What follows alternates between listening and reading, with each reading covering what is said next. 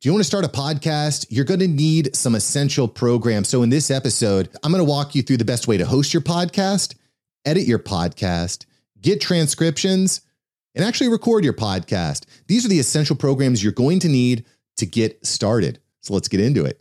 Now, this question comes from Lionel Baily, a member of the Podcast Savant Mastermind program. And I just want you to be encouraged Podcasting can be difficult. There's a lot to learn. As a member of this community, you're going to get access to a ton of resources so that podcasting becomes fun. You're going to have clarity in the vision of your show. You're going to figure out ways to monetize the right way. You're going to get real in person feedback. You're going to get education. You're going to get resources. You're going to get promotion. There are so many great things that you can get to the podcast mastermind community. I'm going to put a link below. And I really, really encourage you to check us out. You're going to be really thrilled that you did. Now, let's get to the question from Lionel Baily.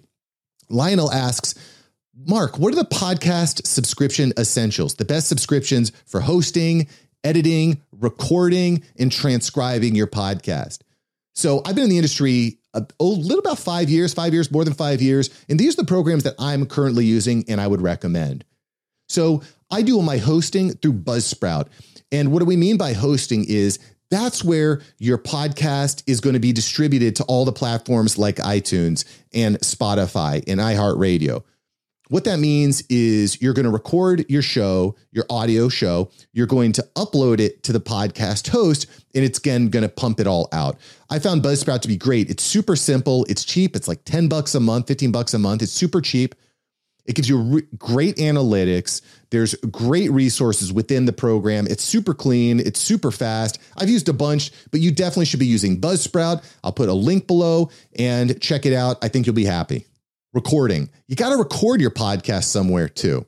Okay. Now, there's two different ways that you can record. And I'm going to give you a couple different options. Okay. So, one is remote recording. And what that means is you're going to be recording remotely using a webcam. Uh, Zoom is a really cheap and free and easy way to use it and to record. But I'm not a huge fan of Zoom. I found that the audio is poor, the video is not great. I use a program called Riverside, which gives you a really, really high quality audio and video recording. And one of the cool things about Riverside is it records the audio in a WAV file, which is not compressed.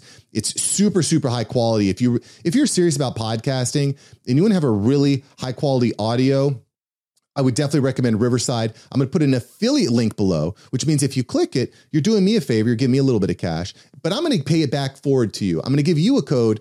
Use friends of Mark. It's a code. You're going to get 10 bucks off your subscription just to start off. Try it out. If you don't like it, that's cool. But use code friends of Mark on the link below, and you're going to save a few bucks when you sign up. Now, if you're going to be recording just locally on your computer, just like you know, just on your computer like I'm doing here. I love using a program called Audacity. Audacity is completely free, and it also solves the problem that we're going to talk about next, which is editing your podcast. So Audacity is a great program, 100% free. You can record and edit right on the platform. And, and honestly, it's super simple. If you're new to podcasting, there's a lot to learn, but Audacity just makes it so, so easy to do that. And one more tip on this program, this video I'm recording right now, this is a video too that's going up on YouTube. I'm recording this using a program called OBS, Open Broadcast Software. Another super sweet program, and it's 100% free.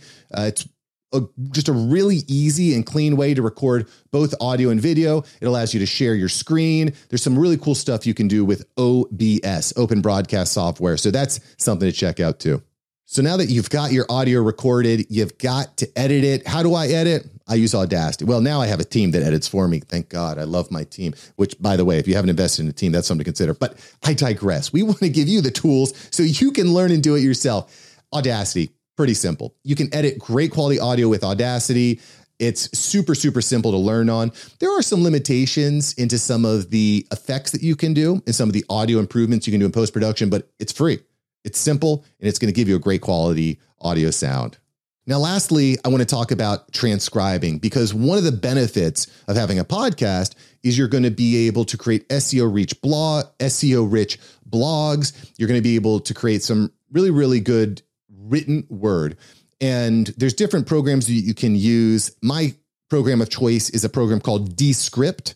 That's Descript, D E S C R I P T. Yeah, you know me, Descript. So check out Descript. It's uh, it is a paid platform. Basically, any transcription software you use is going to be paid for. But one of the things that is really cool about Descript is it can also serve as your audio editor. And what it does is it matches up all the transcriptions to the file itself, to the audio or video file itself. So you can easily search out words that you might want to exclude. As an example, you might use the word um a lot and you want to just really quickly and easily remove those. You can go to Descript and type in the word um and it'll locate all instances of that word so you can easily just delete them from both the written portion and the audio portion and this can be a huge time saver if you're struggling with podcast editing now listen by the way this question came from a mastermind member if you want your questions answered if you want more support you need you don't need to go it alone. Join a community of people just like you who are serious about podcasting, who really want a show that shines and really, really helps people transform their lives. Join the Podcast Savant community today. There's a link below, and I'll see you in the community. Now go out and crush it. Take action. Peace.